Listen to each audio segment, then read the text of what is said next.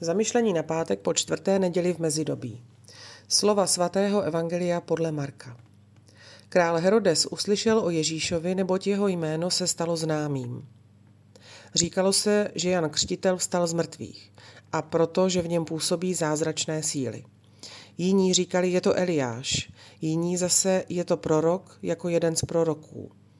Když to Herodes uslyšel, řekl, Jan, kterého jsem dal stít, byl vzkříšen.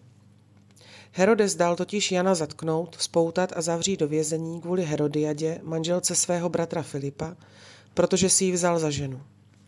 Jan říkal Herodovi, není dovoleno, abys měl za ženu manželku svého bratra. Herodias proto na něj zanevřela a nejraději by ho připravila o život, ale nemohla. Herodes totiž měl před Janem strach. Znal ho jako spravedlivého a svatého člověka a chránil ho. Když ho slyšel, byl celý nesvůj, přesto však si ho rád poslechl. Naskytla se vhodná chvíle, když Herodes na své narozeniny vystrojil hostinu svým hodnostářům, důstojníkům a významným lidem z Galileje. Vstoupila tam i dcera té Herodiady a tančila. Herodovi i hostům se tak zalíbila, že král řekl dívce, požádej mě, oč chceš a dám ti to. A pod přísahou jí mnoho slíbil. O cokoliv požádáš, dám ti to, i kdyby to byla polovina mého království. Ona vyšla ven a zeptala se matky, co bych si měla žádat. Ta odpověděla hlavu Jana Křtitele. Hned se tedy rychle vrátila ke králi a žádala si, chci, abys mi dal i hned na míse hlavu Jana Křtitele. Král se zarmoutil, ale pro přísahu i kvůli hostům ji nechtěl odmítnout. Hned tedy poslal král Kata s rozkazem, aby přinesl jeho hlavu.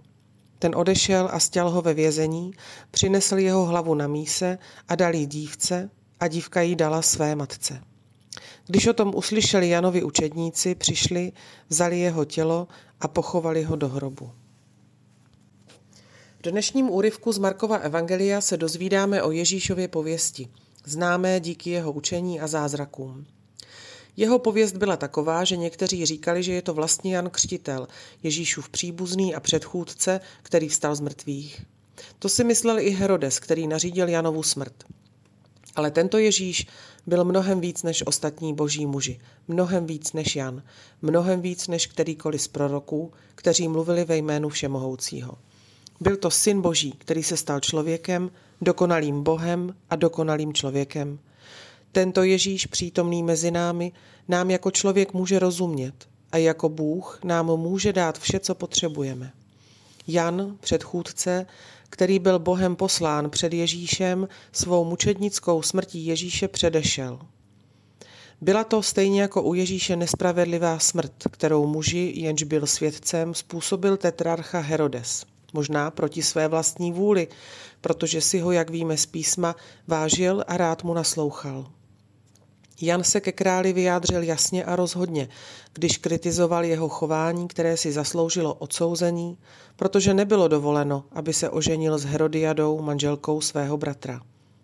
Herodes pak přijal žádost Herodiadiny dcery, kterou přiměla její matka, když jí na hostině, po tanci, který krále tolik oslnil, s přísahou před svými hosty slíbil, že jí dá, o co požádá. Co bych si měla žádat, položila otázku matce, která jí odpověděla hlavu Jana Křtitele. Králevice pak dala křtiteli setnout hlavu. Byla to jistě přísaha, která Heroda ale nijak nezavazovala, protože to byla věc zlá, proti veškeré spravedlnosti, přirozenému zákonu i svědomí. Zkušenost nás opět učí, že každá ctnost musí být vždy spojena se všemi ostatními a všechny dohromady musí organicky růst jako prsty ruky. A tak, když člověk podlehne nějaké neřesti a nebojuje o ctnosti, brzy ji budou následovat další.